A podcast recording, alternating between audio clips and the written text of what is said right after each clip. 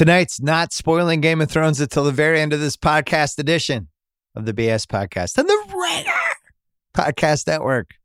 Brought to you by DAZN. Stream over 100 fight nights a year without paying a pay per view. You can also get access to the brand new MLB Live Whip Round Show change up on every night of the week. Everything live on demand. Getting set up with DAZN is easy. Download the DAZN app, available on nearly any of your devices, including smart TVs, tablets, phones, gaming consoles. Go to dazn.com to sign up. We're also brought to you by Bud Light. Bud Light keeping it real by putting an ingredients label on their packaging, brewed with hops, barley, water, and rice. No corn syrup, no preservatives, no artificial flavors. You know who else is keeping it real? Me and Sal. In about uh in very shortly, we're gonna be keeping it real about the NBA playoffs, um, the PGA, and most importantly, Throne Game, Game of Thrones. Last one. Russillo will do it with him later this later uh either later this month at some point, but Sal and I are gonna break it all down. Cheers to Bud Light, reminding you to enjoy responsibly and keep it real. Speaking of keeping it real, we taped our final Talk the Thrones episode tonight, our Twitter show that the Ringer has been doing at Ringer. You can uh, watch it on on Twitter, or you might have already watched it. Mallory Rubin, Jason Concepcion, Chris Ryan. This is the last one. We've been doing these since 2016. Thanks so much to uh, to Twitter for helping us promote it, and thanks to everybody at the Ringer who makes that show so awesome. Don't forget about binge mode, the last one for Game of Thrones. It's coming this Thursday. And if you want some Game of Thrones talk faster than that from a podcast, you can either listen later when Sal and I botch about 100 names or listen to The Watch with uh, Chris Ryan tomorrow. Coming up, Cousin Sal stepping in for Ryan Russillo. And we're going to talk about a whole bunch of stuff. But first, our friends from Pro Jam.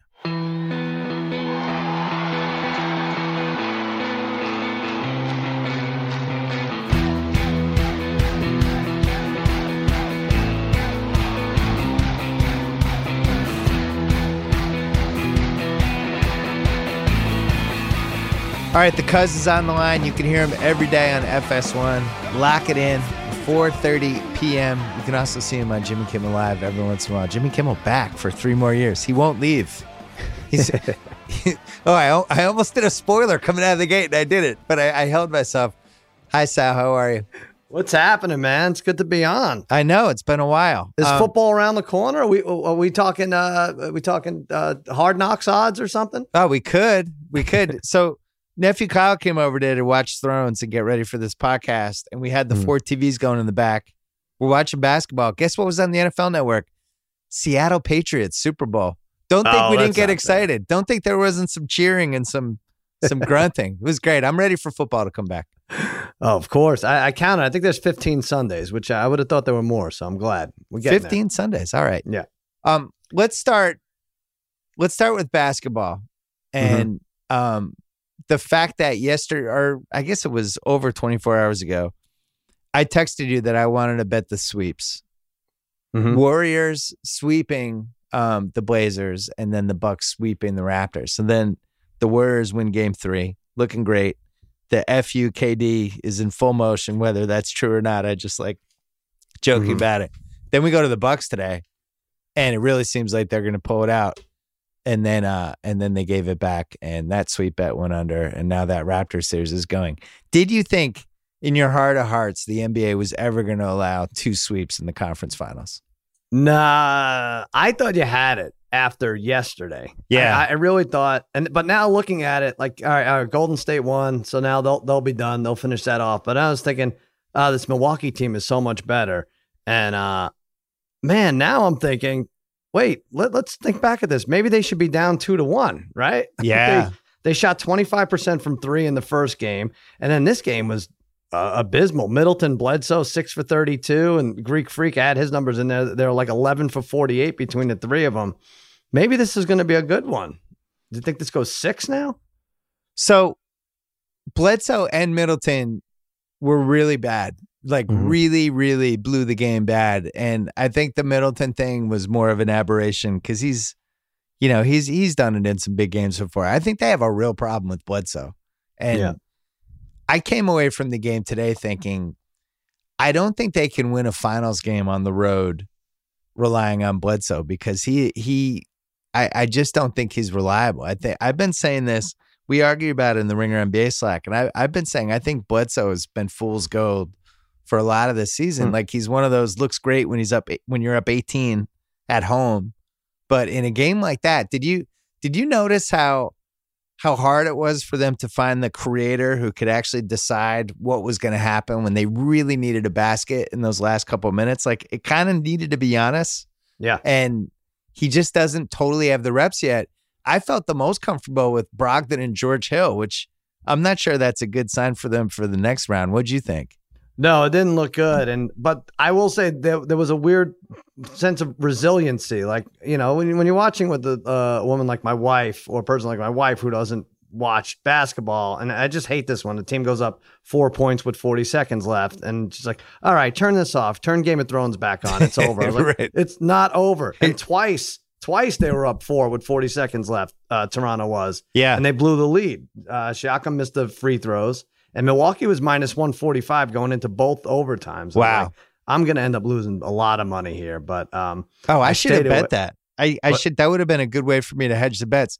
I was saying to Kyle that when Siakam went to the line, I actually predicted Kyle can vouch.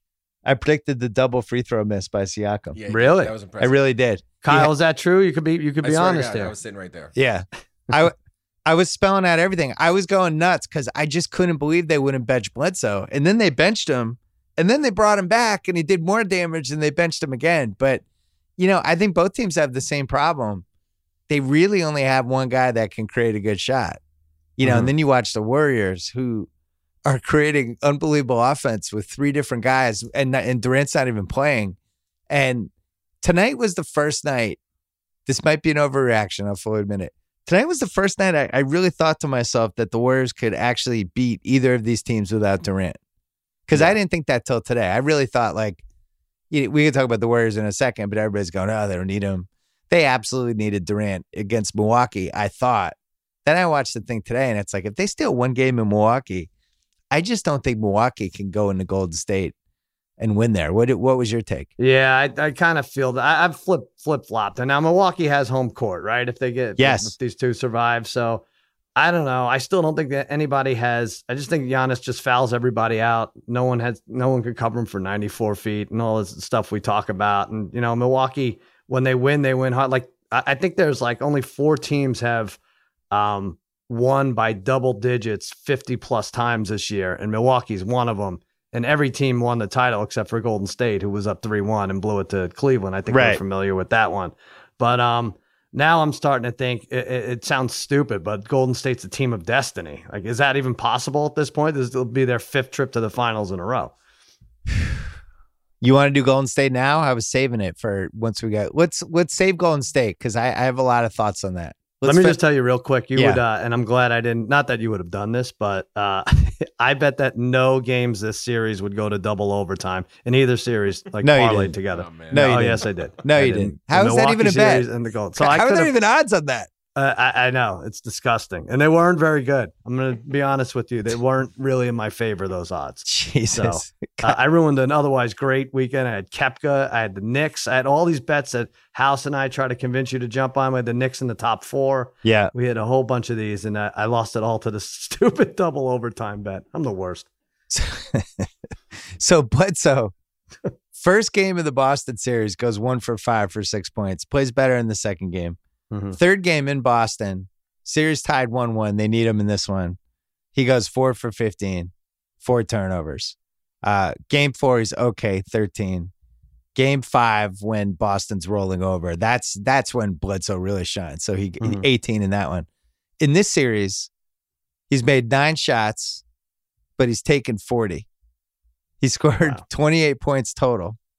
Um, five turnovers today. I don't know what they do because I, I'm not sure their best lineup has him out there. He he's still really destructive defensively, and I think that's why they're playing him and they're hoping that his offense can go. But Mhm. I thought their best lineup has to have Hill and Brogdon out there at the same time with Middleton, with Giannis, and then either Lopez, Mirotic, whoever. But the problem is when you play the Warriors next round, assuming they get there, and the Warriors have so much speed and can do so many different things, I'm not sure how much they're going to be able to play the Mirotic, Ilyasova, those Yeah. kind of guys. You But know? he's not getting a, a ton more minutes than you would think, right? Bledsoe didn't he have like 33 today? Which you know, they have two bench players getting more than that. He did, Hill but the- during the season, you know, this is why he got the $70 million extension Mhm. because he was playing so well. It really seemed like he was unleashed in this Budenholzer offense, playing with more pace. I even I when they signed him that extension, I thought it was a good deal. I thought he had kind of come into his own, and I, I just think, you know, this is something Russillo and I talked about last year, and it's something a good thing for us to remember when we're betting on stuff next year. Um, it- there's such a dramatic difference now between the regular season and the playoffs. It it just is seems to be a, a chasm that's growing each year, and Yeah. you almost have to go into these playoffs trying to unlearn just about everything you learned from the regular season. I think one of the things that has held up is this Bucks team is just really good, and even when they don't play well, they can still hang around in these games. I didn't think they played well in Game One. They Right. played put together one quarter, they won. Then today, nobody played well in the Bucks. Who played well? And they and they get double overtime in Toronto. So, Yeah. you know, I think I think you can look at stuff like if, if a team is up 15, 20 a lot during a season, I think that means something. But man, when when it slows down like it did today, how about Toronto with running uh pick and rolls with VanVleet? Yeah, right. I know. Ooh. Yeah, I, I just and I think Kawhi just got a little too cool for school, right? He didn't have those carnival rims that he dealt with last Sunday, like rims. Mother's Day. So don't don't do us any favors. Just taking the clock down of the game clock down to four before you're making a move. You know it's going to be a terrible shot, and maybe a terrible shot that doesn't go in, unlike uh, last Sunday. But uh, So yeah, what do you think killed- happens? So we, we got game four in Toronto. We just put double OT miles on Milwaukee. I we should mention I thought there were some really shaky calls in this game. Most of them Mhm. went against Milwaukee. The the weirdest one, they didn't even replay it. I think it was in it was either at the end of reg in the last minute of regulation or the last minute of OT. Giannis got his fifth foul. Kawhi had just made a shot. And then he came down and he missed another shot. And they called Giannis for like a, a foul off the ball and like the fight for the rebound. And I, I was rewinding it, trying to find like what the foul was. It was Scott Foster just immediately was like, I'm calling this. It Hmm. was super fishy. And so that happened. That was the fifth foul. And then the sixth foul was Siakam just put his head down and just rammed into him. And uh and they they fouled him out on that. yeah, I, which brings me to my point. It, it reminds me of Shaq back way way back when, where you could kind of call a lot of fouls or call no fouls when Giannis is in the game on both ends. You Mhm. know, when he goes to the basket, you could. It seems like he's fouled almost every time, and they call it, you know, when it, whenever they want. And then defensively, he's challenging everything. He's all over the place. He's usually doing the right things, and they can decide on that. All right, well, he went over the back on that one. Next time, Yeah. no, he didn't go over the back that time. And it, it, it, I can't, there are very few guys in the league that, uh, that can be kind of interpreted. And that's what I noticed today, especially with those last two fouls. I, I just felt like they were bad calls, but that's what happens with the Yeah, probably. I watched a little Money in the Bank, and there was, uh, you know, what it was. The referee was more consistent in that, I think, even in the ladies' matches. But uh, what do you think for a line? I mean, I, I would throw a couple of trends at you. So Toronto was favored by two and a half heading into this, and by the way, it seems like Game Three, the home team, no matter how bad it is for them, they cover the first quarter. So th- that happened the last two nights. But, Yep. um, Toronto's two and a half heading into tonight. What do you think? I know the answer if you want to guess the lines. So Toronto is two and a half for game three. They were game uh, for tonight. They were minus two and a half. Yeah. I think Milwaukee minus one for game four. Higher, minus two and a half. Wow. Okay. Pretty high. yeah. It should be a close game. So then it looks like series lines. The Bucks are still minus six twenty five for the series. Mm-hmm. Yeah. That seems high. We, the you, I, me, me, you, and House have, House and I jumped in early. We have minus 184, 185 for Milwaukee, Golden State. And Yeah. you got it like 160 something. I had it at 154. For some reason, people really started talking themselves into Portland, which was super confusing to me. yeah. I think there was also more buzz that Durant definitely wasn't playing the first three games. I was fine with that. All that did was help the line. I, yeah. you know, this this is a good time to talk about the Warriors. The uh, you know, they, they're talking about especially now they won four in a row without him. People are like, they don't need him. Mhm. It's better. They're better off without him. All that stuff, which is just idiotic. Like, just stop. They Right.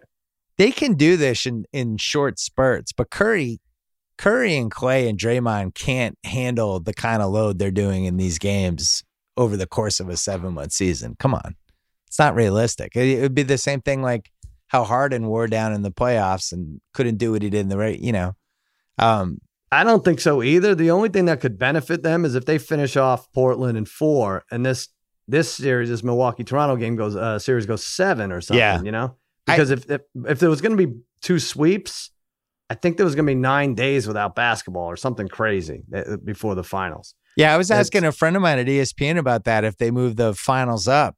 Mm-hmm. And they said no. We we we could have had like you know eight nine days between the conference finals and the finals, which was yet another case for Bet Toronto. They're going to figure out a way to Right. get them to win. But um, yeah, with the Golden State thing, i- it's in, you know this is what makes basketball great. This isn't unique to just KD's not there and the Warriors. Look how great they are. Like this is one of the things I love about basketball. When somebody disappears and everybody else bands together and tries to carry the team for a few games, which is what they've done. I do think there's a little little fuck you edge with the KD thing, but I think it's more of a people counted them out because he got hurt. Mhm. And those guys are all like, this is what you, me, and House were texting before game six of the Rocket series. Those guys are like, really? We're, we're, we're all the guys who won the 2015 title, basically. Like, Right. what are you doing? You're counting us out because Durant's out? Give me a break. And it definitely seems like it's motivated Draymond specifically. Because I like it. I know what you're saying. It, it's fun to watch. They're they're more fun to watch, I think, Yeah. without Durant, which doesn't make sense. I'm gonna have you explain it to me in a second if you can. Um, the ratings are up, way up for the Golden State games this year. Uh, whatever, however many playoff games, but but down like 15 percent for I every saw that, game, yeah. everything else put together. So the, the you know this is what this is what the viewer wants to see. But how is this happening? Like I don't understand. This guy couldn't. There is an fu to this, like because he wasn't making the same open shots when one of the greatest players in the world was 15 feet from him doing nothing. You know, right. and now he's now he's draining everything, or you know, he's not. It's not at 26 percent from three. That's for sure. Why? Why is it other than an fu uh, to Durant? Well, there's definitely a little motivation. There's no question. But, you know, I think this was a team that was kind you had guys overqualified for the roles they were in. You know, Klay Thompson was basically turned into somebody who just stood stood in the corner or ran around screens and shot. Like he never really handled the ball at all. You watch him these last few games, and he's c- pretty creative offensive player. You know, he's showing things that he just wasn't really allowed to do because they had three other guys who can handle the ball. Curry definitely has more of a swagger, and he's not worried about. Oh, I took the last five shots. I should KD should get this play. So that's been removed. But the big thing for me is Draymond because Yeah. for two reasons. One, I, I think he's really motivated because look, if if you want to go behind the curtain, like they've been hearing about this Nick stuff all year. And it's only heated up since the All-Star break, and it's only heated up the last couple weeks. And you know, I think they think he's leaving. And that has to be a small part of this of like, all right, fuck you. Like, go ahead. We're fine. We we won the title without you. I really do believe there's a little piece of that. But more importantly, I think without Durant, Draymond just is involved more and knows that he has to be more of the playmaker, facilitator. He's pushing the ball. And he said something really important after the game yesterday where he said how um he in the NBA TV interview, he talked about he was too focused on the refs and the calls and Mm-hmm. bitching about everything. And he's like, I was, I, I just had to stop doing that. I had to just concentrate on what I was doing, and it really helped me. Which Yeah.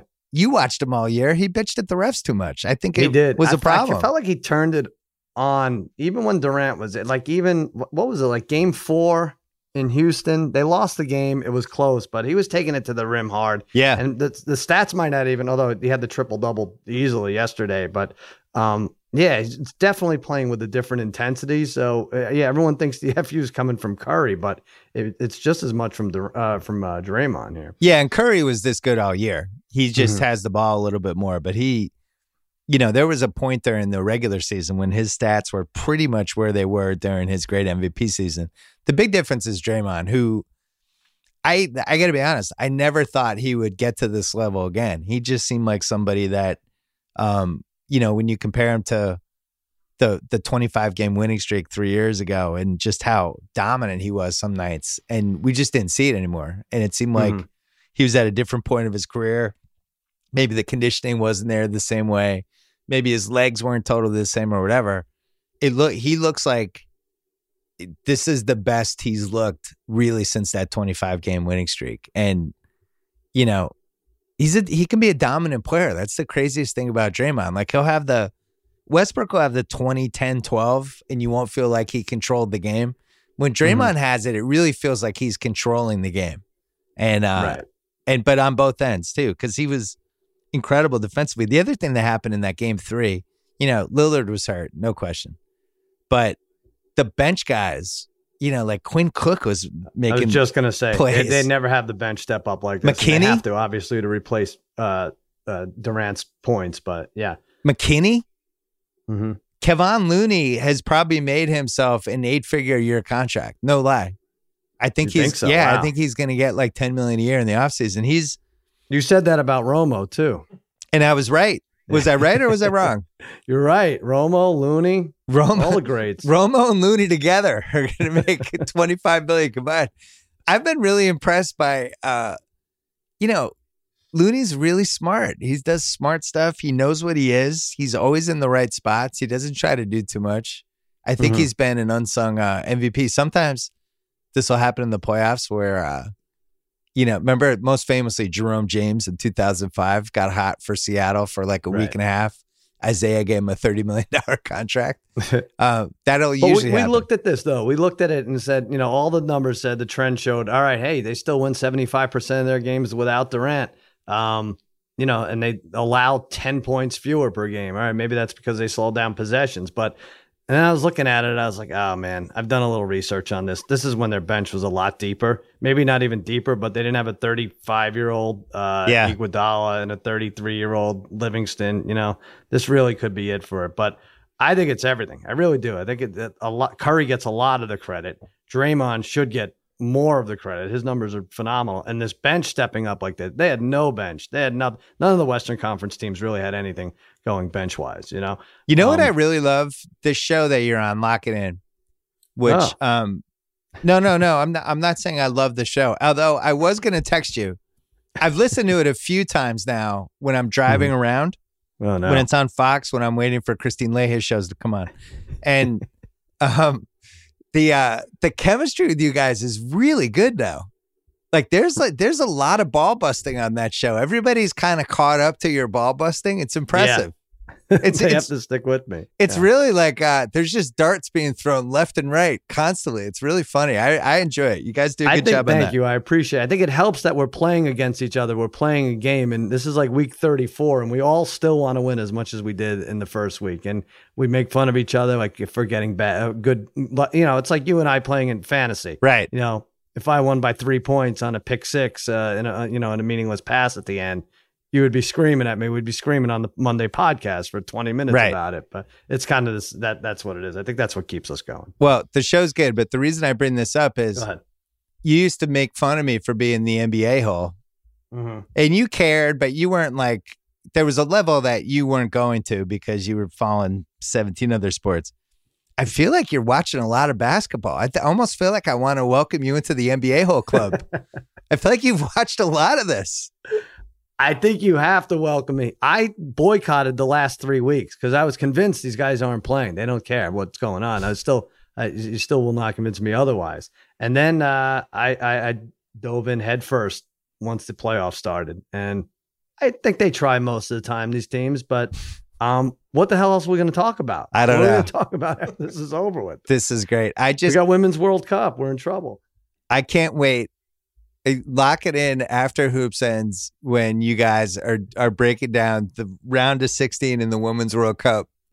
and you're making the case for Nigeria over Canada is going to be the hilarious. Well, you know I have they're goalie. Cameroon parlayed with Joey Chestnut over 72 and a half hot dogs. Holy crap! Hold on, we're gonna take a quick break. I want to talk about Durant. Quick break to talk about Hair Club. Sometimes one change can make all the difference in your confidence. Hair Club knows this. That's why they're inviting you to see how you getting the most out of your hair can change your life. Hair Club is the leader in total hair solutions with a legacy of success for over 40 years. Whether you're looking to revitalize the growth of your hair or learn more about the latest proven methods for hair replacement and restoration, Hair Club's professionally trained stylists, hair, hair health experts, and consultants will craft a personalized solution. Um, I know a couple people have battled the hair loss thing, and you either shave your head or you do whatever. And Hair Club is probably the best solution I've heard for all of this stuff. If you go to hairclub.com slash Simmons right now, you get a free hair health and scalp analysis for new customers. Enjoy a $250 savings on any qualifying Hair Club service after your initial consultation. Hairclub.com slash Simmons. Free hair health and scalp analysis, a $250 savings on any qualifying Hair Club service after your initial consultation. Check it out. Hairclub.com slash Simmons. Back to Sal. So the Durant thing. Here's my take. I'm saying, now, what's he doing? Was that real? Was that a real post about Phoenix? That was him? Oh, I didn't see that. What are you talking about? Oh, I thought he said uh, it must not be real. I thought it was on Instagram, and he's what? What's his Instagram handle? Easy Money Sniper. Yeah, that's it. He's like, you guys gonna be laughing when I take the the Suns to the title. I'm gonna have to look that up. Maybe I was duped. You might have been duped. Right. There's been a lot of social media duping. Yeah. I will say though, I'm taping this now. It's nine. It's nine o'clock PT Sunday night. Mm. Durant does read all this stuff. He's he's online. It's one of those things where um, all these guys I think are online. All these guys are reading stuff because I think they have a lot of spare time, and it's not like they can go out and do stuff because you know they're six foot 3 mm-hmm. to seven feet tall and famous. But yeah, I do think he reads this stuff, and I think he's extremely very aware of the narrative now that is on the talk shows and is online about this is more fun without him. The Warriors don't need Kevin Durant. It's nice to have the Warriors back. Durant wor- ruined the Warriors, and now that now the Warriors can be fun again. He's seeing all of this stuff, and yeah, I I don't know how it affects this summer because I think that decision was already made. But what I do think, I I just think there's no chance he comes back now. I think there was a puncher's puncher's slim fingernail of a chance that if they won three in a row and it went perfectly and he was the best player in the league like he had like he looked in the first two rounds before he got hurt um that they all would have looked at, each other and gone this is stupid. Let's go for history. Only mm-hmm. russell celtics have ever won four in a row. Let's go for it. We'll figure it out a year from now. Yeah. I didn't think that was inconceivable. I don't see him coming back now because first of all he saw that stuff. He's seen how the teams reacted without him. Whether you'd be like, well, no, we're all together in this. Like, there's got to be that small part of you, like, hmm, man, they seem pretty happy, and yeah. I, I'm not out there. So that's one part.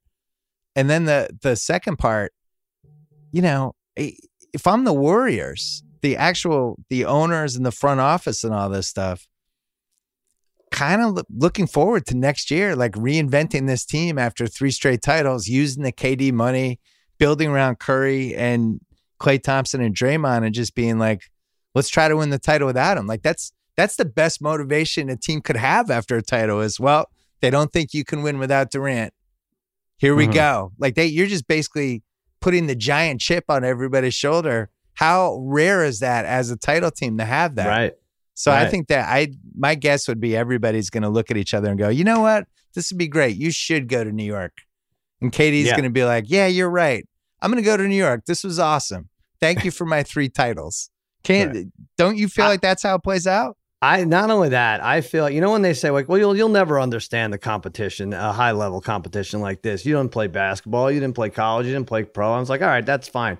I know myself right now if I were Kevin Durant, I wouldn't be rooting for this team. So t- take this whole thing to another level where you say, well, they're more competitive than you can ever imagine. Well, then he's not rooting for this team. I thought I thought like a week ago, I was like, ah, he needs both of these series to end in seven. Um, you know, if he's not playing the rest of the year, yeah, and that's perfect for KD. Now I don't think he wants them to win at all. A and B, I think I think you're right. He's going to the Knicks. We we'd like them to go to the Knicks before. I mean, you know him better than I do. You sit with him in his house, in his pantry, and interview him. But I think he's going to the Knicks. I think there's a little bit of a. I have a little more inside information about this. I don't even know if I could say, but he's very close with Steve Nash, who happens to be R.J. Barrett's uh, godfather. Yeah. All right. So that's where the Knicks are landing. That's their pick because they couldn't fix it, so they get Zion. I think this is uh, Nash is close with him. Anyway, I don't want to give away too much. You're, you're right. He's going to Knicks, and let's bet that if we can even more. I, I've already wagered on it. Oh yeah. All right. Let's do more. I uh if I, I I was thinking about tweeting every Monday. Should I do this? Tell me if I should do this. Every Monday tweet my predictions of where everyone is going, but just make it a thread and see if it changes each week. Yeah. Because right now, my bet, as crazy as this sounds, Did you do this already? Oh, No, I haven't. I- a text. I'm Is you text me. Okay. yeah, yeah, I sent you a text, but I haven't gone on record. Mhm. I actually think what's going to happen. I if you gave me odds on this, uh, it would be interesting. We should who who who does odds off our podcast? Who does that? Sportsbook will do that sometimes, right? Yeah. Yeah. Well, yeah, we can get someone to get it. Yeah. I would like the uh, to know what the odds are on KD, Anthony Davis, and either Kyrie or Kemba all ending up on the same team next year. On the same team. Yeah, Doesn't have to be the Knicks. no, on the Knicks Oh, interesting. because I think KD. So that there's a Kemba wrinkle.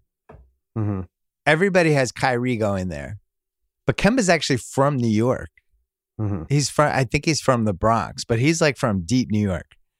And, you know, he needs a guard either way, whether it's Kyrie or Kemba. Maybe it's Kyrie, but one of those. And then you basically trade everything else for Davis, right? Right. You trade three, you trade Knox, you trade the Dallas picks, whatever it takes. You bowl them over to make sure the Lakers or Boston don't get them. And then you just put those three guys together and figure it out later you know, I'm not the first person who said this. Obviously, a lot of people have talked about this scenario. I just really think it's going to happen. And I think that's where Davis is going to go, unless New Orleans says we're going to wait till February to trade him. But we've seen Mhm. over and over again, we've seen teams get the three guys first and worry about the rest after. And thi- Well- this would be a perfect way to do that this time around. Two things. I don't know those odds. We could probably get them up. Um, but uh, Anthony Davis, everyone's very excited for a day or two about Anthony Davis and Zion playing together. He is still minus 300, according to Vegas, to um, or Antigua, depending on where you, you place your bets, uh, planning on fleeing New Orleans. So that, that Yeah. there's part one. Um, part two, I, I think in a real world, in a real NBA world where all these max contract guys get angry and they want to leave or they want to quit or whatever, yeah, you could have three superstars ending up on the Knicks, except you have to have three big personalities agree to play for James Dolan. Yeah. I just don't see him. I don't think he's the guy. I think that's why they needed Zion more than anything because now you have this chip that kind of supersedes everything bad that the Dolans do. And here comes Durant and maybe even Davis or Kyrie or whatever. But I still don't think, I still think he's a, a big enough force to keep the big names away. I'm going to do the impossible right now. I'm going to defend James Dolan. Really? Let's hear Kyle, it. we're recording this, right? This is what you should do every Monday. As you know, I think he's one of the worst owners in recent sports history. And uh, okay. Not a good start. and so also far, but- tried to make it seem like I was lying about the fact that he was letting all the rich people know that make him an offer, basically. And he's like, no, I never did that. It's like, okay. That's why 20 rich people right now are formulating Knicks offers because you sent the Mhm. word out. They even said on a, on a freaking margin call with every three months when Cablevision, they have the stockholders thing. They even brought up about that Simmons thing is a one. They mentioned my name. It's 100% Really? a lie. It's like, I'm not lying. People know what was actually going on. Anyway, um, I don't think he's a meddler. I think would be the defense for James O- Dolan as an owner. I think he's terrible at hiring people, like really, really historically atrocious. Mhm. But once he hires them, he doesn't meddle. So if they if they were able to get KD, Anthony Davis, Kemba, Fizdale's already in there as a coach. They Mhm. have all the people running the front office who who at least don't seem incompetent at this point. They're okay. Right. Like the Porzingis trade they did okay considering that Dolan was just bound and determined to get rid of him. It's kind of hard for him to mess it up at that point. Once you get those three guys in, I don't really know what he could do other than to somehow insult them in the hallway or something, right? Right. What would he do? Like, how could he screw that up? They're already there. They've signed contracts. All right, I guess. I'm just thinking of, you know what? I'm going way back when when they were courting LeBron and he came in the room and there was guys in wheelchairs. Yeah, and yeah, that's all was true. It was like, I'll go to Brooklyn before I come to you know the the Knicks. But yeah. maybe that could turn around. Just to, Well, maybe this time he brings the he brings Durant in, and maybe play some music for him. Like that's oh, from his band, you mean? yeah, that's what really speaks to uh you know to James Dolan's heart is his is his live music. So maybe he figures out a way to connect the live music with the courting process. That'll be a true test. You know, I could deal with the media. I can get, deal with the New York Post making fun of me. Pro, you know, uh, word playing with my name and everything. Just this music, I just can't take it. I can't take it. I got to go back. So here, Yeah. so I think that those three guys go there. I think Kyrie goes to Brooklyn. I think D'Angelo Russell goes to Orlando. I think Jimmy Butler stays in Philly. I think Tobias Harris leaves Philly and goes to like Denver or somewhere. Kawhi goes to the Clippers. And Who goes to the Nets? Did you say? Kyrie, if if Kemba goes to the Knicks. Wow. If Kyrie goes to the goes to the Knicks, I think Kemba ends up either staying for 250 or I think there's an outside Laker chance with him. Hmm. The Nets would let Russell go to get to get Kyrie. That's the only one I'm, I'm not positive. Well, because if Kyrie says I want to sign with the Nets, would you rather have Kyrie or Russell? I don't know anymore. I'll tell I'll tell you, I I'd rather have Russell, but I'm in the minority because Kyrie ruined my season. Really? All right. Um, All right. yeah, so I defended. Kyrie to the end. Uh, the, the- you know, all the stats that said the Celtics were better with that. I was hoping. I was like, you know what? Maybe the Celtics, maybe the Bucks are just way, way better than everybody, and the Celtics were the second best team in the East. But it's not looking like that. Well, I mean, Sal, you've worked in an office for many years, actually. Jimmy Kimmel Live. That's right. If you put somebody in the office who's really moody and up and down, eventually it affects somebody else in the office, right? You've never had that experience because nobody was ever moody at Jimmy Kimmel Live. But if I can't even If some- imagine what you're talking about. if there yeah. was somebody at Jimmy Kimmel Live who was super moody and up and down, it would affect Mhm. people, right? Let me think about it. Let me ask some people Let me- who might, uh, you might have be missed it. clued in on this might- better. By the way, our cousin re-signed for three more years. Isn't that something? Unbelievable.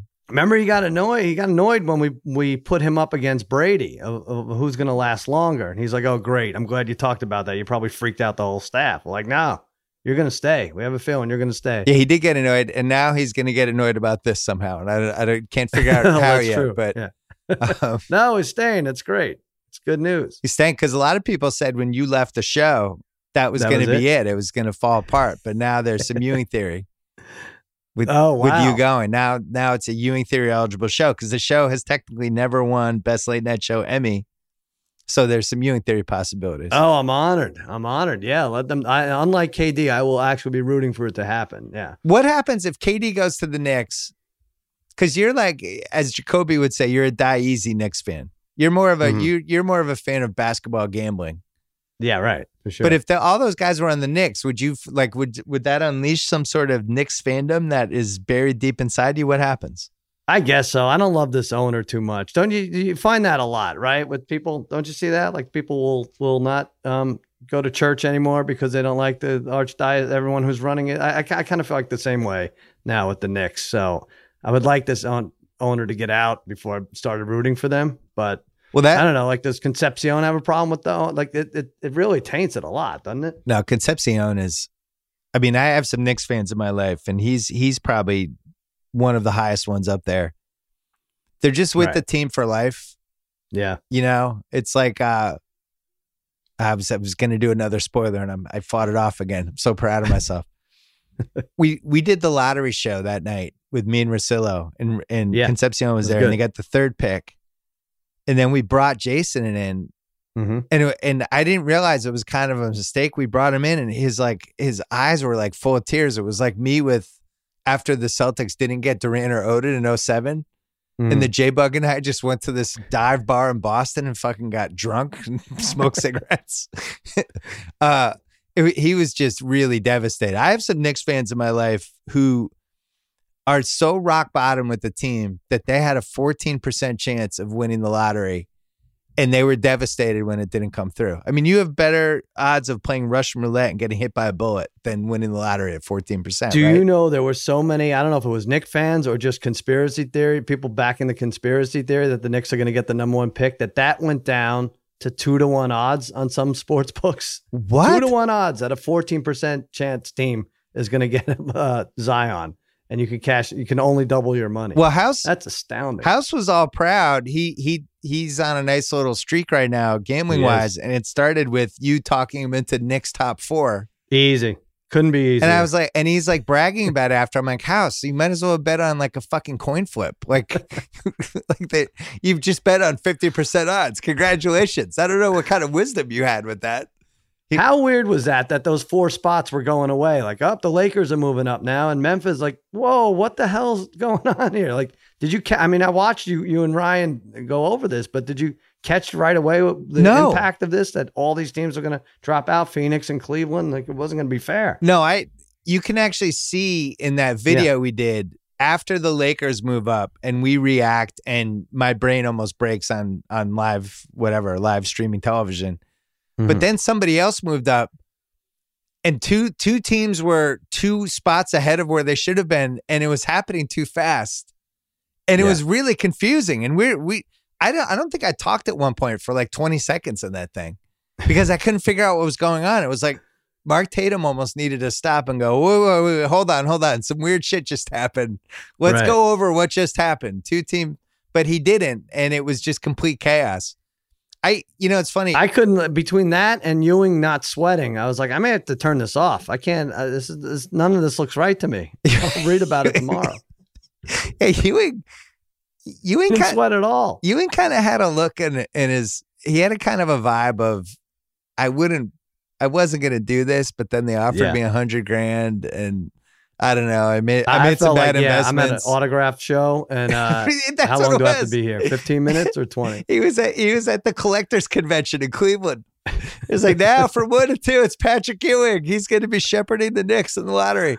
He just Yeah. did not seem happy at all. I, for me, it's like I, I just feel like Spike Lee should have been the guy in the seat, Oh, or or yeah. or like Jesus and Mero, or people that really would have lived and died with how the ping pong balls went versus somebody like Ewing. You know, I love the celebrity super fan angle because you got a, even a Kyle Kuzma there. He could be off the team easily. You know, they, they they try to get him off anyway in the beginning. So Yeah, they Yeah. do. I think we've talked about this before, but if it was all celebrity fans, I think that would be fantastic. Mm-hmm. Because like Yeah, the Lakers, sure. Kyle Kuzma might get traded in a month. Like he, like the the picks going up to number four, and he's calculating his head like, oh shit, I'm going to be in New Orleans next year. right. This Yeah. is this is it for me. I'm done. They're going to flip this pick. Um, Yeah, it's like having Josh Rosen come out and announce the, uh, the you know the Josh. Arizona Cardinals are taking in the first with their first pick. how'd you do with the NFL draft? You win or lose? Uh, we won money. We won money. You won money. We had uh yeah, because you went um let's see. The running backs went late. We went under three and a half quarterbacks. I can't now I can't remember, but it was so far away.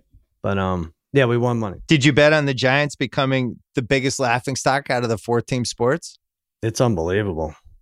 It really is something. Who's happier about this, you or me? I think you hate the Giants slightly more than I do, Oh, but I it's can't close. stand them.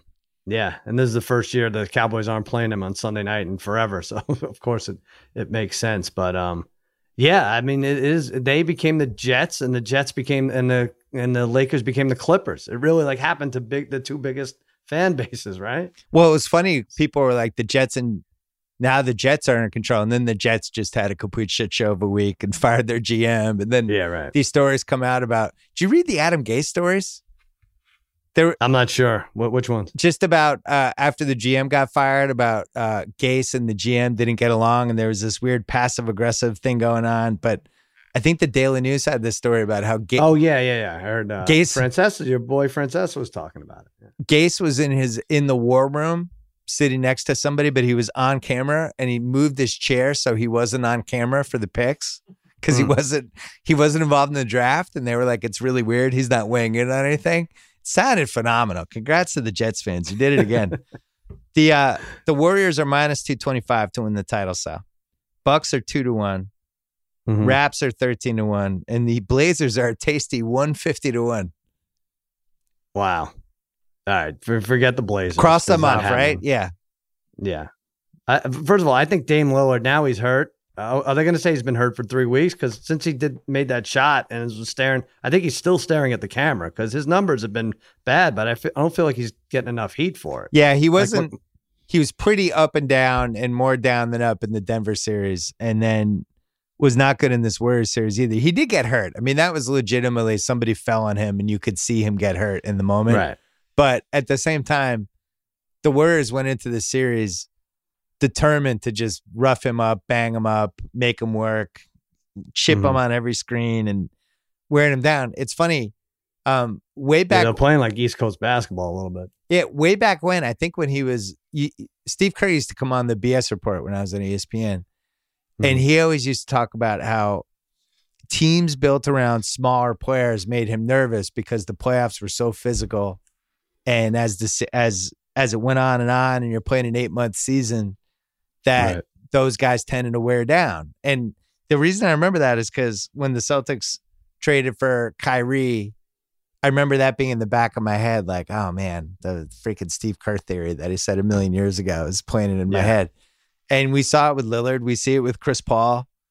We Interesting. we see it. Uh, I guess Iverson doesn't hundred percent count because he was superhuman. Mhm. But for the most part, like you know, six one and under, it's pretty tough. It's a lot. Four straight May. rounds is Yeah. brutal. You know. yeah, Um. I like it. Yeah. Uh. Let's I like. I will. We'll have to look into it. We'll have to look in. Yeah, you, you, you. Uh, House and I really try to convince you of a few things. We like Koepka. yeah. We like. Are we going to talk golf? Yeah, yeah, let's do minute? that. Kep, Koepka almost ruined golf today or this weekend. Let's take a break and then we're going to talk about that. Let's take a break to talk about Luminaries, specifically the Rewatchables 1999, which is available only on Luminary. It's our little spin off series dissecting some of our favorite movies from 1999, an all time great year. Much like with the Rewatchables, each episode breaks down a different movie with highly specific categories, analyzing from every possible angle. We did American Pie. We did Cruel Intentions. We did Notting Hill. This week coming up, we did The Insider, me, Sean Fennessy, and Chris Ryan. And as always with the rewatchables, the most fun ones are these weird movies that you wouldn't think would be rewatchable, but we ended up going for like an hour 40. A lot of Pacino, a lot of Russell Crowe, Michael Mann, a lot of just a whole bunch of weird conversations came out of this one. So check that out as well as all the other great Luminary shows that they did. They have some exclusive stuff. They also have um, a free app, free to download. Listen to thousands of podcasts, including the ones you already love, like this one. Uh, all enhanced by an easy to use interface with personalized content recommendations, movies, sports, comedy, more. They have the right shows. First two months access to Luminary's premium content for free when you sign up at luminary.link slash Simmons. After that, it's $7.99 per month, luminary.link slash Simmons for two months of free access. I think we have five rewatchables 1999 pods up at this point. Plus, you'll get the Eyes Wide Shut podcast this summer, which will probably get all of us fired. Wow.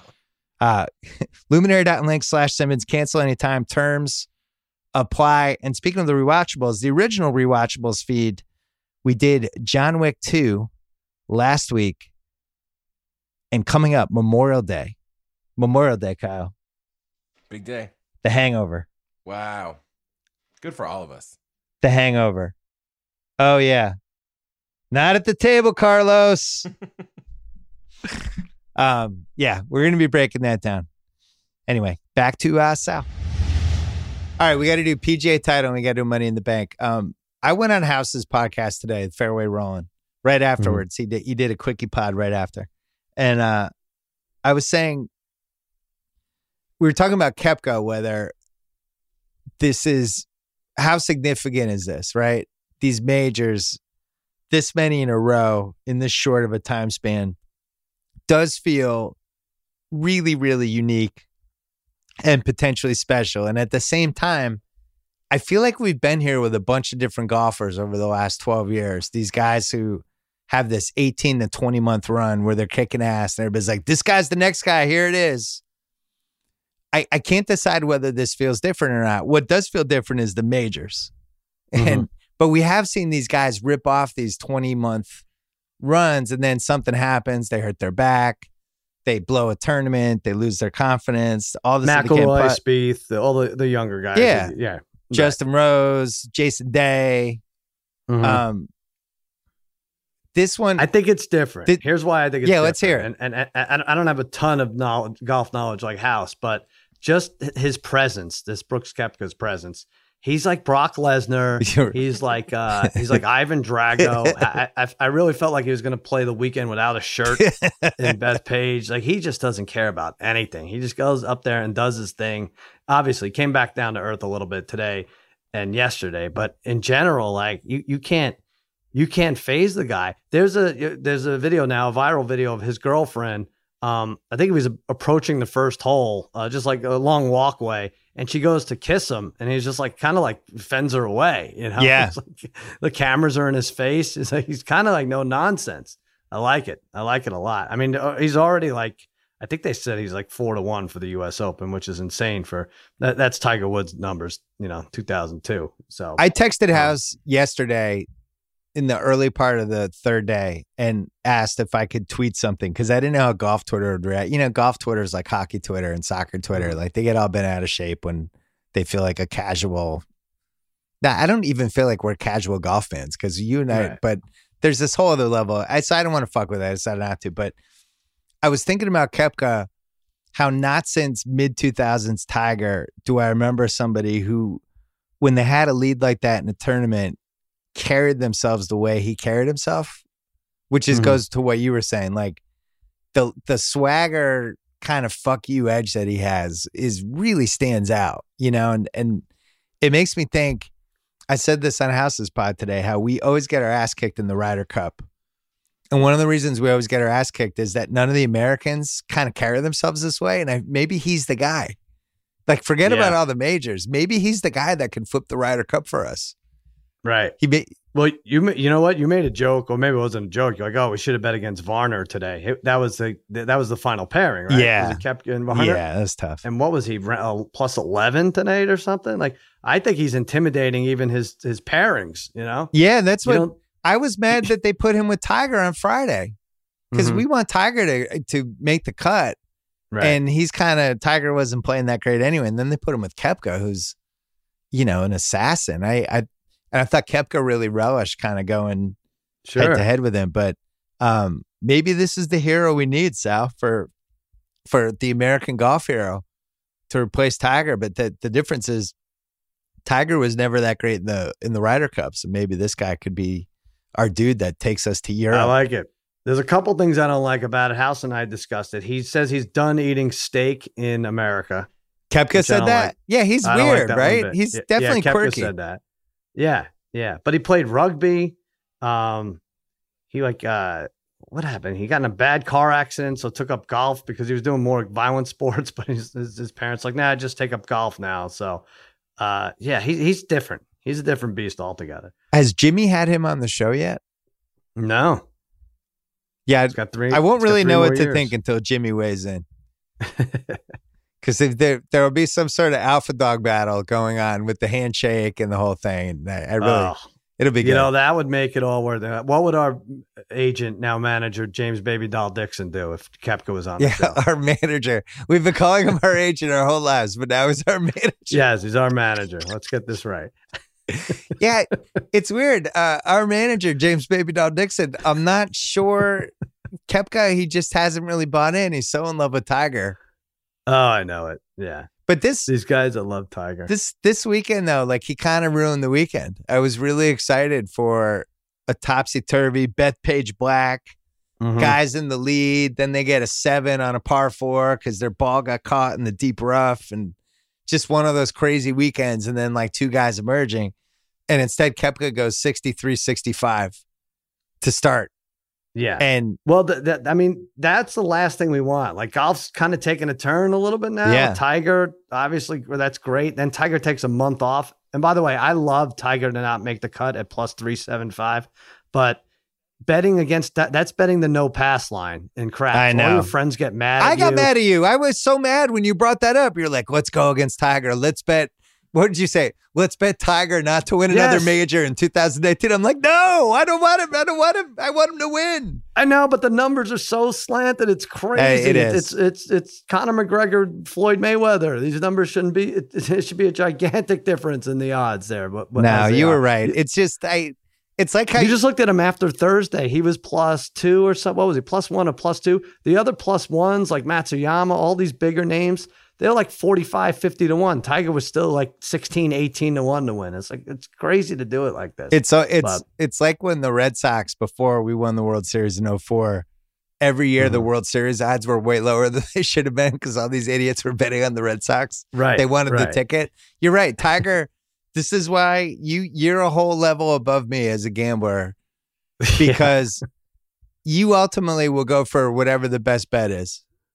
Yeah. And you you will bet the buzzer beater bet in March Madness. You'll bet against Tiger, the, the biggest Yeah. golf hero we have. You don't care. If the odds are in your favor, you'll go. You're ready. No double overtime. Oh, wait. No, no, You just bet against fun. No, but my point was, all right, uh, it's great. Everyone loves Tiger. He's bringing golf, golf's back on the map in the biggest way possible. And then Koepka comes along, and he could make the sport boring again. It's like, oh man, don't do this where you beat everyone by nine strokes. yeah. that's how I was looking after Friday. Like people stop watching. I still have faith that I I think it's really hard to do this for more than two years with to have the bullseye on your back, all that stuff. We'll see if he can do it. House was Right. saying how the thing that makes him different is that Koepka is all about majors and winning majors and Yeah. taking down majors and um, doesn't really care about the other stuff. Could care less about the FedEx Cup and all that shit. He just wants to rack up the majors. So maybe Yeah. maybe he'll be different. I thought Spieth was different.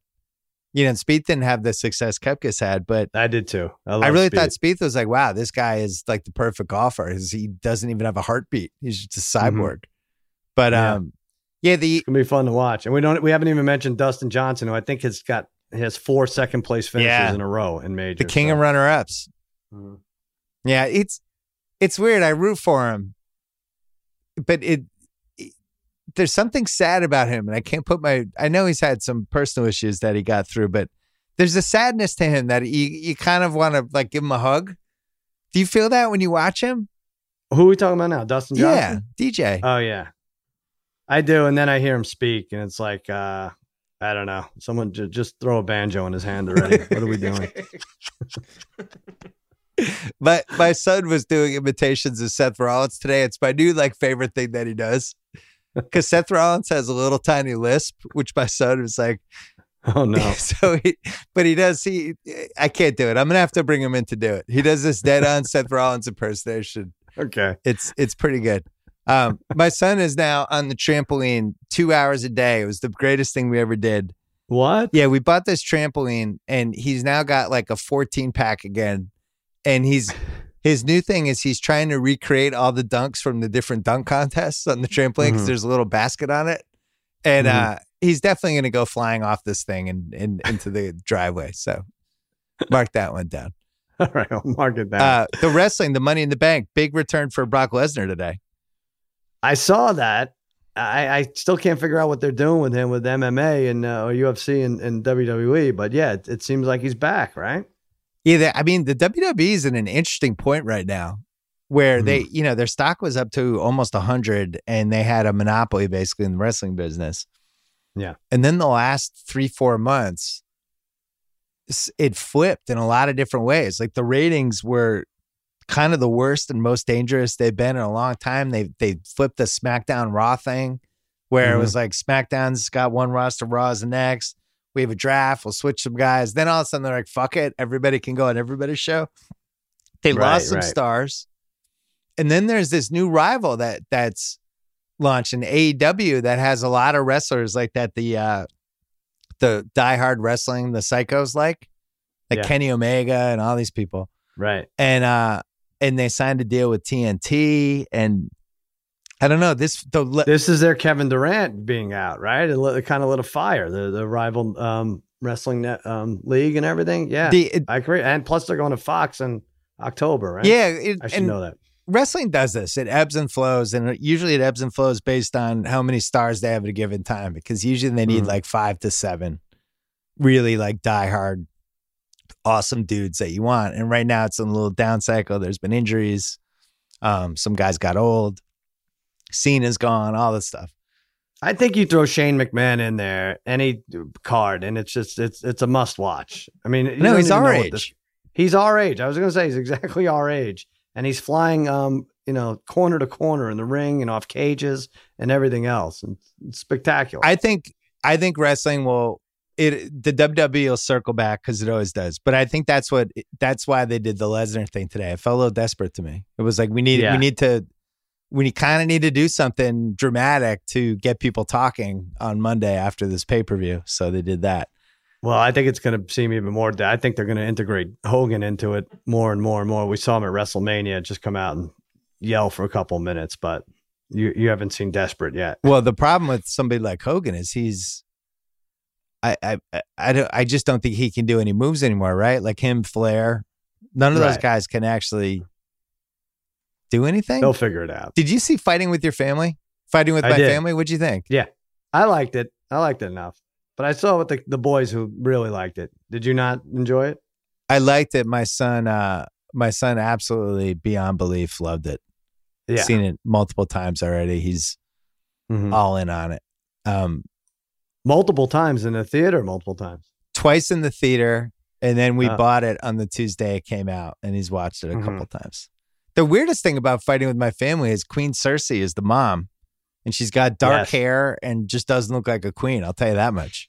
No, she isn't. She's like a white trash queen. she's like white Right? trash tattooed wrestling queen. Right. But I got to do. uh We're gonna do Thrones in a second. I want to do Parent Corner really quick though. Uh, okay. Um, Uh, all right. I got a couple things. I I have a couple quick things. Uh, first of all, my my uh, littlest son, because we, we don't spend time with him, um, just watches on his iPad uh, a another family. I think I brought this up. Before. I don't remember this. Yeah, yeah. He just watches like another family, and there's this fun, goofy father. There's a couple of them, and it gets like 20 million hits each one. But um, anyway, they uh, they he's watching kids. He's watching on his iPad, kids on their iPad in a Tesla. So now all he's talking about how is that, that he wants a Tesla. Hmm. So I'm, I may have to get my uh, five year old son a Tesla. I, I, I, it's driving me crazy. I can't get him. I'm, we might have his birthday party, like might rent a couple of Teslas and just have these kids sit in the back and play on their iPads because apparently it's good. All right, that's story one. Uh, number two, the middle. Wait, kid- hold on, hold on with story one. Yeah. That that's kind of where we're heading with birthday parties, right? Where it's a birthday party and every kid gets an iPad for two hours and nobody interacts with each other. Oh yeah, It's just twenty kids well, they on have these game trucks. You've seen the game trucks, right? Oh, yeah. I mean, you, you you've had yeah. So yeah, it would be the same thing, just a little more uh, a little more direct. Um, I need advice on this. I have my ten year old. We made him play the viola. He's practiced. Um, he has practiced probably three or four times, and I'm when I say practice, like six or seven minutes each time. Yeah. And he has a concert tomorrow oh no. and uh, I have to blow off this uh, other the red carpet event I was uh, asked to go to. Our friend Jeff Ross, which by the way, you should come to this. Um, the historical roast thing. Yeah, yeah, yeah. That's tomorrow? You should come. We'll talk. We'll talk about Okay. it. Yeah. Uh, but I, I have to go to this concert. I have to go to this viola concert. So as a parent, what's your obligation to a kid who doesn't practice at all? You have to go and you have to say it was great, right? I, I, I know. I'm an asshole. He sh- I know, but he shouldn't be playing the viola the whole time. All right. The last one is a more serious thing. My uh, we have kids the same age, eighth graders, right, going into ninth. Yeah. Um, vaping is a big, a Oh, big thing yeah. now, right? Yes. In all the schools, so much so that uh, you know the kids do it. They're they're addicted, so they can't even wait till after school. They do it in the bathroom during school. My son's middle school has now put a teacher or some kind of aide in front of each bathroom, and you have to sign in to go to the bathroom. So now they can kind of see who's vaping, but what they also could do is they could see who's who's shitting.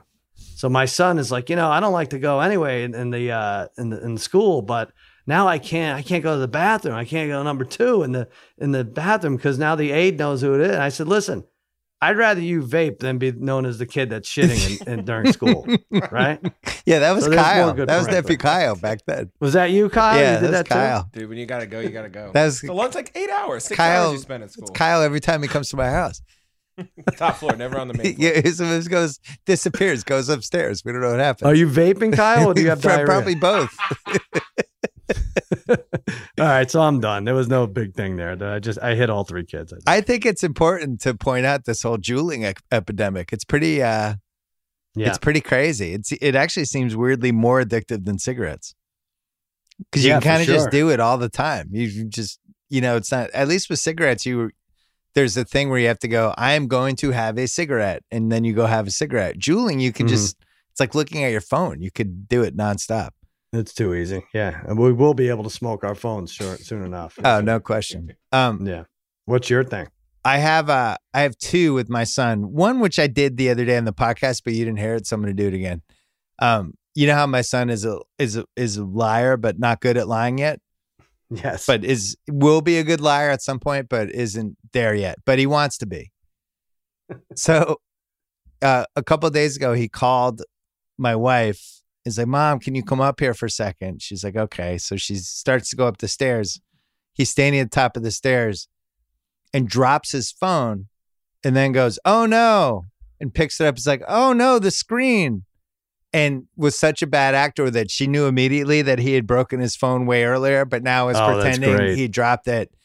And then she broke him down, and within four seconds, he broke and admitted that he broke it while playing video games. So he needs some work. But the thought was there. I think three, four years from now, he's going to be an incredible liar. Um, Oh, that's good. We should send him to boot camp with our friend Brad, who's not necessarily known for his Right. lying, but you know he's hit the mean Right. streets for many, many years. Yeah. So last week, my son's class goes to Boston. This is the Mhm. school my son and daughter go to. Every year, the fifth grade class goes to Boston. hmm So comes back and he's kind of like that, not telling us that much. And and he's a little surly, and we think it's because he hasn't slept that much or whatever. Then the next day, there's a birthday party at Dave and Buster's because that's one of the new things now. Is that people like to have their birthday parties at Dave and Buster's. It's just a free for all with video games.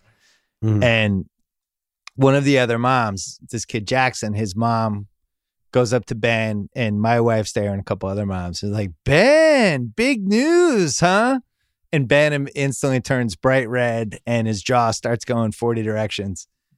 Turns out Ben has gotten back together with his beloved girlfriend Oh, yeah, after wow. after eight months, um, they dated like nine months last year. Then he broke up with her at the start of the year, peer pressure, and then had a dream apparently the night before the Boston trip that they got back together. Texted her, asked if they could get back together. She took him back because you know when you're in love, you're in love, and now they're back. Right. So there Oh, you that's go. great. Yeah, it's great. It's great. So That's so. Now wait, how did you learn about all this? Uh, he texted her and he had a dream. Did my he wife, tell you? Or no, my wife basically was like, "We're not driving home until you tell me the story," and just beat it out of him.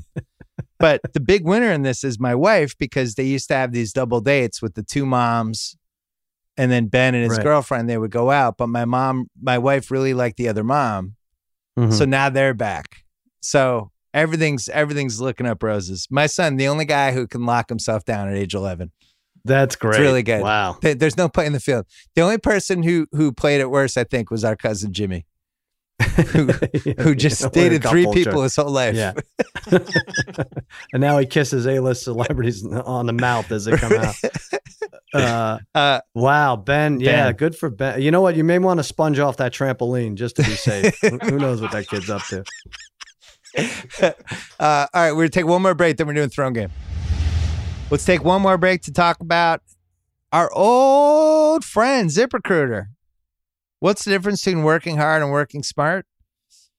I don't know. Look at the Warriors. They worked hard. They've won four straight without Kevin Durant. They've also worked really smart. They put together one of the best five year runs of any team in the NBA history.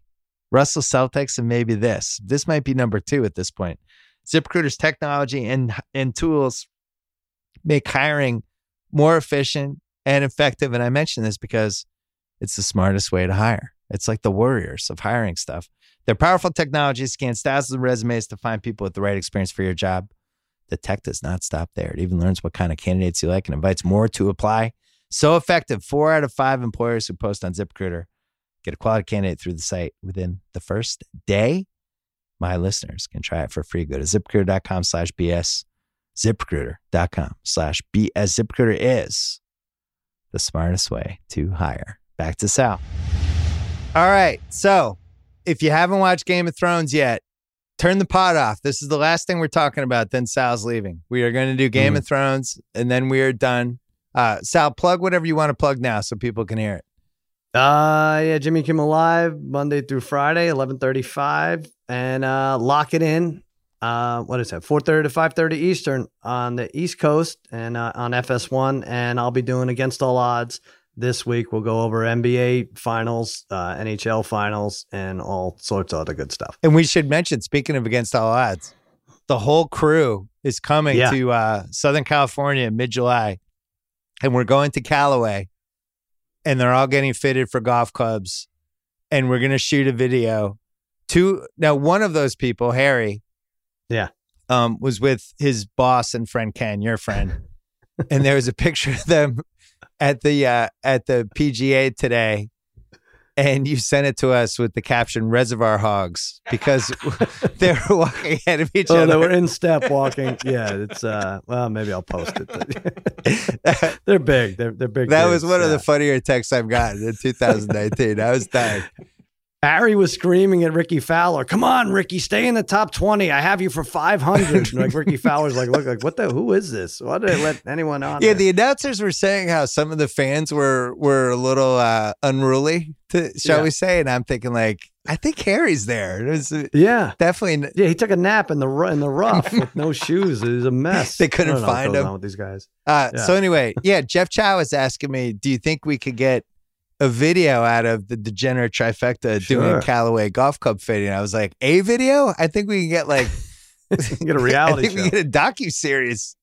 Harry hitting irons and clubs. Like, they, who's not watching that? right. Anyway, uh, Uh, we look forward to that. It's gonna be all fun. right, throne game. Let's let's go. Uh, let's just go gut reaction to uh, the the last episode. You get Uh, gut reaction is I I was pretty sure it was going to be bad, and it, and it was, and there was just one result that I didn't want. We're spoiling it, right? We yeah, we're spoiling. It's all right? You- spoilers from this point on. So, uh, some of the online sports books had Bran sitting on the throne at mine. It went up to minus five hundred, and I was like, "Oh, I really hope this is HBO and Game of Thrones, like putting ten thousand dollars on it, spreading it around, so to throw everyone off the scent." Mm. Because I did not want that guy. He's done nothing all year. He was used as bait in the big in the first big battle scene, and sure enough. He's the freaking he's on the throne. Now I don't know if they pay that out because there actually was no Iron Throne thanks to that pissed off dragon who uh who torched it. But uh yeah, you didn't want him winning, did you? The king of comedy? Now he's just the king. uh no, I did not. I actually was hoping Sansa would get it. Oh, interesting. But well, let's go through the episode. I, I was All right. disappointed as well. I, I on the scale of one to the Sopranos suddenly ending, Mhm. it would probably be in the middle for me for how upset I was. I wasn't that upset. You were after the Sopranos, you were the most upset, sports or non-sports, I've ever seen you or heard you. You were out of your mind. I was really mad. I was considering like not uh, like unfriending people who like the ending, and it seems like now everybody likes the ending. It bummed me out. But one thing it has done, my expectations are so low for endings like for shows like this. Uh, I took for one thing, and I know you, you'll do your thing in a second, but the in Game of Thrones defense, I think it's very difficult for shows like this with multiple characters, like dozens of characters, Yeah. to tie up all the loose ends. Like you're going to be disappointed, even in an episode you liked. I liked the last one. I liked Me when, too. uh, when, when Danny broke bad. Like, all right, maybe it happened too quickly, too abruptly, but I kind of liked it. She was badass. It was fun. Um, but even that said, you can find 15 things wrong with it. But I think that's just how that's how it was with Lost too, right? Even the great up episodes, it's like, oh come on, that couldn't happen, even in a you know what whatever. So, all right, tell me what what do you want to start with this? I'm just going to go through the episode and chime in when necessary. I'm going to play some throne game. So, starts out Tyrion um, magically is able to find where his sister and brother are buried under all these rocks. Mhm. Not even buried under a lot of rocks. It's like you can lift one brick up and oh, there's Cersei. And I, I- kind of felt like they could have gotten out of that. Felt like they should have been under like three Yeah. like three layers of rocks before you know he should have been digging for seven hours, but moves one brick, whatever. Yeah, maybe see a foot or something, and then start to go. Well, he, he I guess he can't lift a lot, so that that, that would have taken the whole hour, maybe. But uh, all right, And then uh very upset about Jaime, not as upset about Cersei. Obviously, I would I would have liked to have had her do the wake up for a split second and then die moment, like the Oh, like the scary thing, but that didn't Yeah. happen. So they're done, and if you notice, they're both dead with with him lying on her, kind of like they're almost like dead cuddling. right, yeah, dead spooning. It's a big Yeah, thing. yeah, yeah. So it starts out with uh the show first episode ends with a doggy style sex scene that ends with him pushing Bran off the uh off the Yeah. tower and ends with them cuddling in a pile of rocks. So there you go. Right, right. Danny gave a big speech. She she talked a lot in that weird language, Mm-hmm. which I think I do you think they actually write that language out or do you think she just ad libs words and then they just put subtitles underneath it?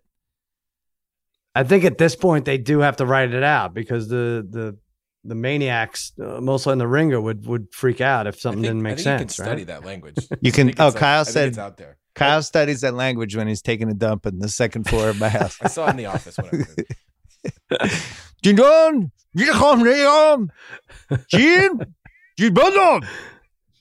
How can anyone even hear what she's saying? They're banging their sticks against the ground. Like uh, they, we're supposed to believe they know every time she's going to stop and every time she's going to resume her speech. She should throw in like an occasional English word just to make all the Thrones maniacs mad. Like, meanwhile, Right. me there, Sony PlayStation, you got me on.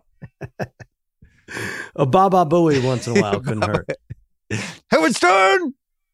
So anyway, uh, she decided Tyrion was treasonous, and then uh, Tyrion goes. Jon Snow and Tyrion they get together, and Tyrion's basically like, "Can you?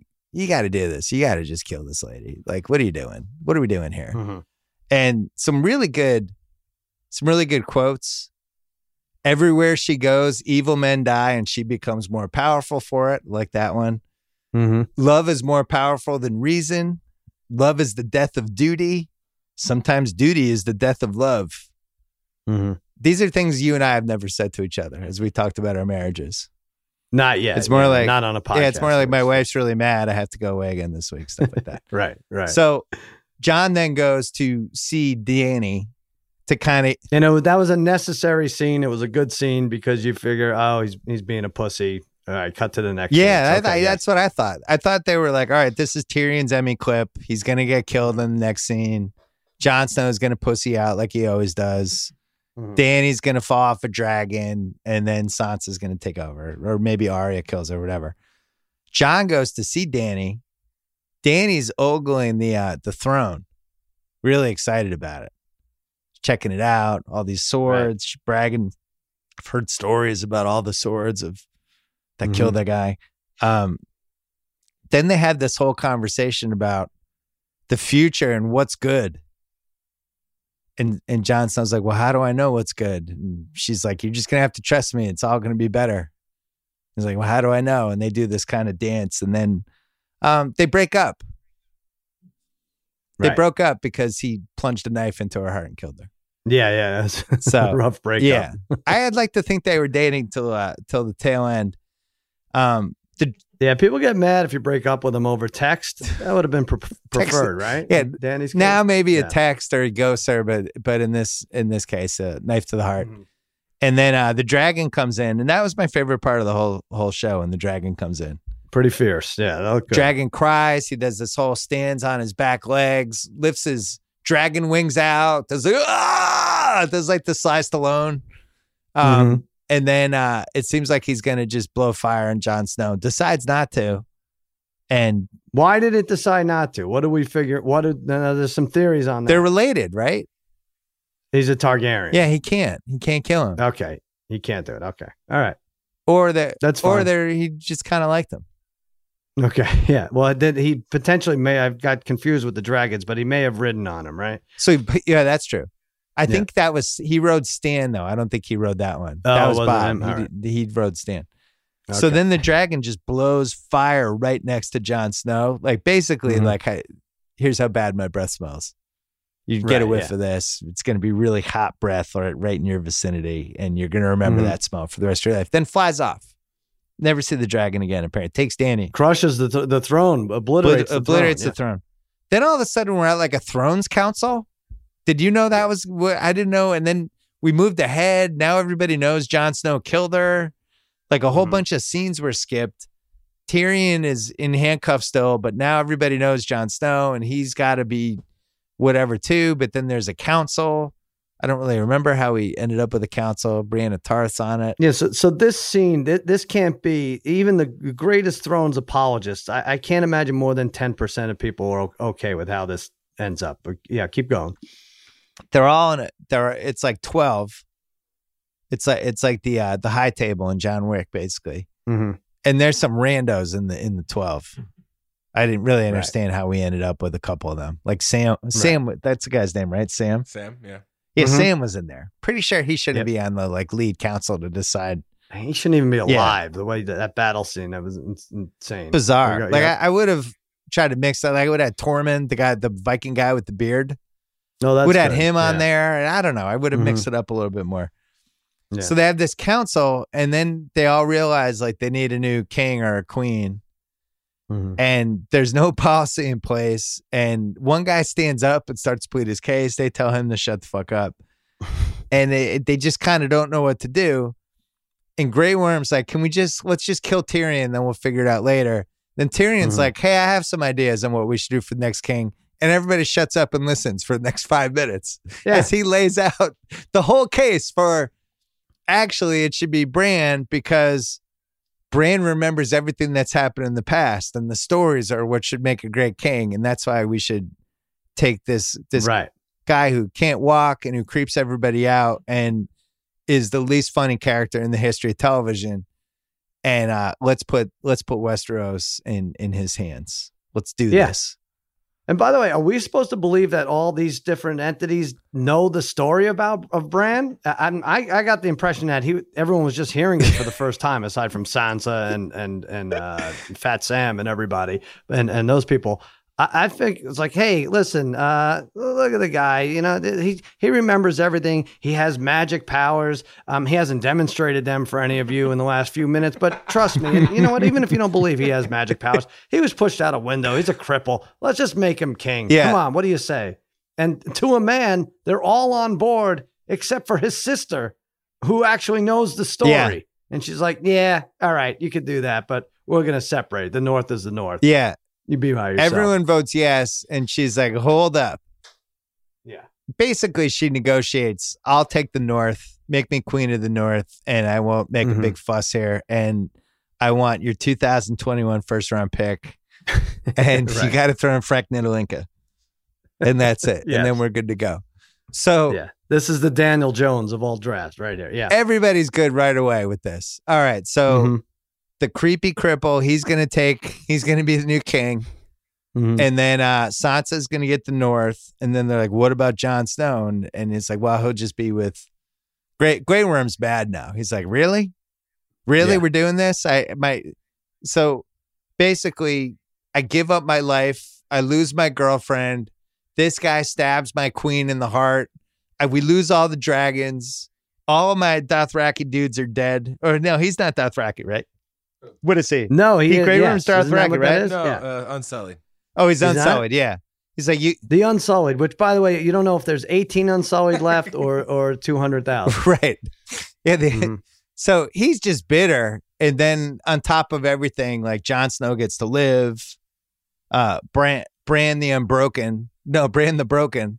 Bran the Broken. Tyrion, who's uh, about to get the electric chair, then sa- saves his life with the five minute soliloquy, becomes the hand to the king, Yeah. names him Bran the Broken, and doesn't, and then everything's fine. And now he's not not a traitor and didn't commit treason.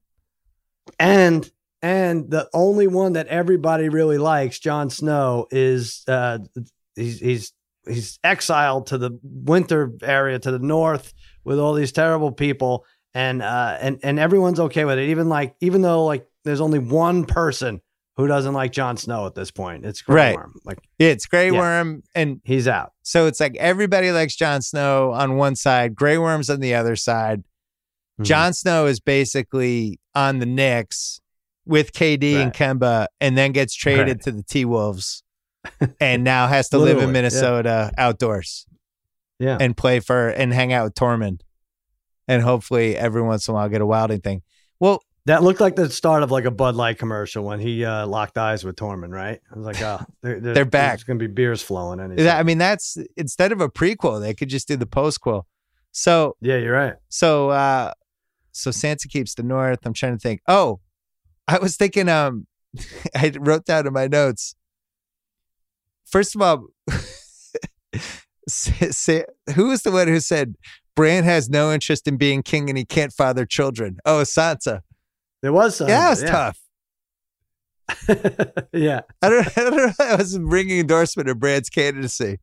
it's tough. He doesn't yeah. want to be the king. He can't walk and he can't fire the children. Can we come up with a better choice? Everybody's like, no, actually, no, this is our choice.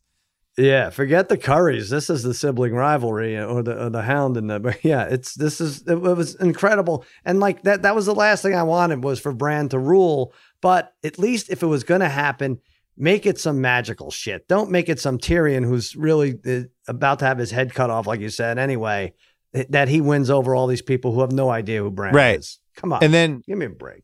And then Bran, who that doesn't really say he's like that guy who he doesn't doesn't really say anything, offer anything, offer any help, any guidance, any real Mhm. reason that something should happen. But then after it happens, he's one of those, oh, I told you that was gonna happen. Yeah, well, right. yeah. Well, that that was gonna happen all along. It's all preordained. It's like, well, if you knew if you know everything's preordained, could you just fucking tell us before maybe Danny burns down an entire city? Did you knew that Yeah. was preordained? Could you have just given us a tip, heads up? Ugh, It's like he's got know. Biff's. Dionne Warwick. All Yeah, he's got like the Biff. The, what was the Biff Sports Encyclopedia and Back to the Future right? too? Yes, He basically- Grays Sports Almanac. Yeah, he has that and doesn't share the information with anybody. He's just like, oh yeah, I knew that was gonna happen. Yeah, I knew that. I knew he was gonna kill Danny. Yeah, was. Oh yeah, and, and Tyrion. Yeah, I knew. I knew this was all gonna work out, and you're gonna be my hand because that's Right. He knew, even though the Night King was nose to nose with him, that Sansa was going to come in the last minute, and even though she was hundred miles away from the whole thing and and uh, save the day, he knew the whole. so you have this fucking council, and at no point does anybody on the council say, "Hey, Bran, you seem to know everything that happened and is gonna happen. What would happen if you Yeah. became the king? How would that go? Can you just tell us?" Can you save the time Yeah, so we don't have to have the vote? Would you be a king? Can you lay out the next 40 years for us? No, nobody brings that up. Right. So Yeah. In a way, I'm glad they rushed through it, but yes, you're right. There, there should have been a little more to it. That everyone is now the first time anyone ever agrees on the one king. This is going to be it. right. No questions asked. Well, I was saying the irony of this being on the same day as the Money in the Bank pay per view. This was Mhm. basically Bran Bran cashed the suitcase, Oh, right? yeah. It was going to be. It was looking like San- Sansa, and then Bran came flying in with the suitcase and was like, "Ding, ding, ding! Oh, whoa, whoa! All right!" And then he took the he took the throne. Basically, it was a Money in the Bank throne match. So Can a series be ruined by by its finale? I had a couple people email me that the first six seasons were MJ first six Bulls titles, and then these last two were MJ Wizards. I, I that's not Hmm. as insulting of an analogy as it seems like because I actually enjoyed the last two MJ Wizards seasons, even though they didn't Yeah. result in any titles. right, right, right. I Well, enjoyed this. I enjoyed this season more than most. I just didn't really like the council thing. I thought it was too, uh, too it was too fucking crazy. It ruined it. Like have some supernatural thing happen with Bran Yeah. if you're gonna do it. It just it just too too much uh we trust you, little guy. Go ahead, go on. Everyone go on with their lives. And then for Sansa to turn her back on it, you know, like what a what a petty thing that was. Well, I don't Ugh. think anybody anything gets uh, hundreds of thousands of soldiers fired up more than the words "Bran the Broken." Who's your leader? It's Bran the Broken. Oh, awesome! and and then Is he related to Bob the Builder? No, no, different Bran the. Broken. Bran the Broken. Gray, poor Grey Worm, he's taking over the Unsullied. And he's like, all right, he's Bran the Broken. I, I guess I'm Grey Worm, no genitals. Right. So Right. it's how Bran the Broken and Grey Worm, no genitals are feuding. This is now the worst thing that's ever happened to me. it didn't, didn't seem possible, but yes. Uh, uh, so Jon Snow said goodbye to the Starks, but they're not. Are they related anymore, Kyle? I still can't figure out what the hell yeah, happened. his there. mom. His mom is a Stark. Okay. Yeah. His mother's a Did they all Stark, have the same mom though? No. so they're cousins. like he's like a cousins. cousin. Exactly. So they thought he was a bastard half brother, but he's actually just their cousin. Exactly. All right. So you and I, I mean, you want to talk shooting percentage? Yeah. Good job by those dragons. Somehow, somehow killing off hundreds of thousands of peasants and everyone and you know anyone in their path, but uh, managed to save thirteen of the fifteen main characters It from was that great. battle scene. pinpoint aim. Episode five. So wow. Jon Snow said goodbye to all the Starks. Not as emotional as I wanted it to be. I, I did like the uh, farewell with Arya, and then um, she's going west of Westeros, I guess. Yeah. so she she's becoming a pirate. It looks like hmm I'm into that. Right? She That's fine. she uh if they if they want to do a post school, I'd Arya the pirate in the 1300s. I guess it would be the 1330s now. Um, that would be good. Sansa's queen of the north. Bran is Bran the broken, the king of everything except for the north. Jon Snow is just hanging out in Minnesota with Karl-Anthony Towns and Ghost, who has now one ear. We never never heard the story of that one either. Why does Ghost have one ear? Oh, what the The uh, oh, wolf. the wolf? Yeah. Oh, yeah. What happened to the ear? I don't know. No explanation. They had to maim I didn't even Ghost. notice it had one ear. It only had Yeah. one ear. They had to maim Ugh. Ghost. Why'd they do that? I think it cut off its own ear after listening to the the tribal council. There, it's like I can't hear this anymore. they told Ghost, Bran the Broken is now our new king. He's like, I'm, I'm cutting my ear off. This is bullshit. yeah. And then uh, the other highlight from the ending was Brienne somehow had a yearbook and she's writing Jaime's story. And uh, and kind of it, it was like uh, when you're graduating high school and you're writing whatever. She did that. Mm-hmm. I threw out. I was hoping for her, but she was pregnant. Would have been fun. And maybe they cut that out, but for there was about a 10 seconds there where it was like Brienne of Tarth now carrying a, a new Lannister and maybe, you know, well, you have to read. You'll you'll have to read the the book. read that book. Her and Sammy's book. Yeah. So then, uh, then it just kind of ended with Jon Snow as this sad life walking. He's with Tormund and they're going to look for some, some, uh, some wildling people. It was unsatisfying. Oh, and then on all many, the brothels are gone. Forgot to mention that. We lost all oh, the right. brothels. Yeah. Yeah, yeah, yeah. So that was sad. So that, they were making big decisions there. so that was it, right? That I laid, I, I hit everything. No, I think that was it. Um, I don't know. Yeah, they were killing villagers in the beginning, uh, uh, captives, and that, that was that struggle. I know. think you should call who who got killed on Lock It In this week. Well, Clay won, and I lost. I I, I came in second. Oh, it's Yeah, too bad because you could have called him Clay the Broken. Maybe that's what you should call him as the king. I think I am going. Call him to. Clay the Yeah. Broken. it's as absurd uh, a gesture. Well, Ugh. so I give So disappointing. I give the first three seasons um an A plus plus plus. Mhm. I give the next three seasons like a B plus, and then I would go I would go B minus for these last two. I still think it's like incredible television. Like l- last week's episode was uh was out of control. I week. fantastic. I loved it. I Hey- loved it. We need to talk about Cobra Kai. I think Cobra Oh. Kai's uh, uh, uh, high school fight scene. Everyone knows karate was better than any of the Game of Thrones scenes. So you caught up. terrific. You saw the whole second season. we finished that. We watched four Saturday and ended it. Yeah, The last episode was really great. So good, so Really good. good. I don't ever watch anything with my son and wife where we're like, "Oh my god!" Like we really were at the edge of our seats when it. Um, are we allowed to spoil? yeah, that? we're we might as well. Well, it's been on for three weeks. yeah, right. Here, did I Right. tell you what I thought was going to happen? Yeah, you told me Ali will come. You think she's a doctor? Yeah, I was a doctor. She's going to come back and fix Miguel's back. You don't know that for sure. You don't know she's a doctor. Did we learn Yeah, that she was. It said she was Doctor Ali somebody. Oh, that's right. Yeah, that's right. At the end on the phone. I have a show for you that I thought I did not watch until this weekend, and I thought was an incredible binge watch.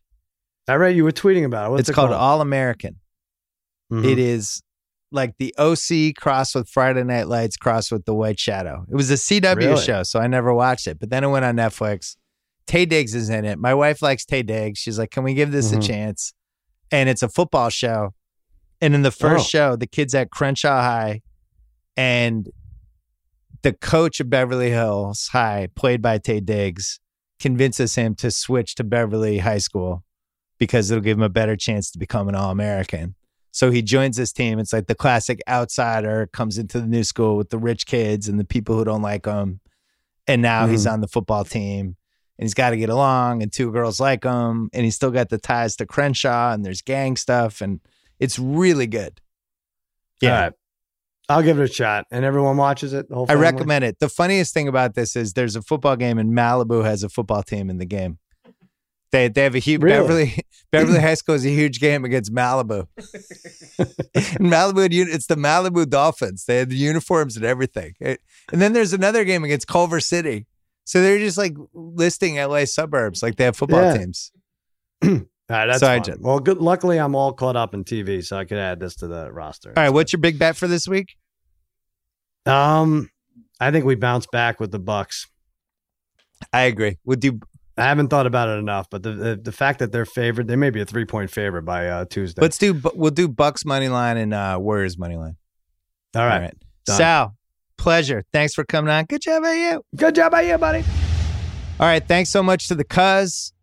Russillo, I think, is probably coming back next week because because we actually did two yesterday. So one of those counted for this week. And then next week we'll have a great big awesome finals preview for you. Uh, thanks to DAZN. Don't forget to go to dazn.com. Sign up. Thanks to Hair Club, whether you're looking to revitalize the growth of your hair or learn more about the latest proven methods for hair replacement and restoration, Hair Club will craft a personalized solution. Go to hairclub.com slash Simmons today to get a free hair health and scalp analysis for new customers. Enjoy a $250 savings on any qualifying hair club service after your initial consultation. That's hairclub.com slash Simmons. Back this week with two more podcasts. Don't forget about the Rewatchables pods as well. And don't forget about Binge Mode, last Binge Mode Game of Thrones ever on Thursday. The Binge Mode podcast will continue, obviously, but the last Thrones podcast they'll probably ever do. Thursday. Looking forward to it. Uh, until then.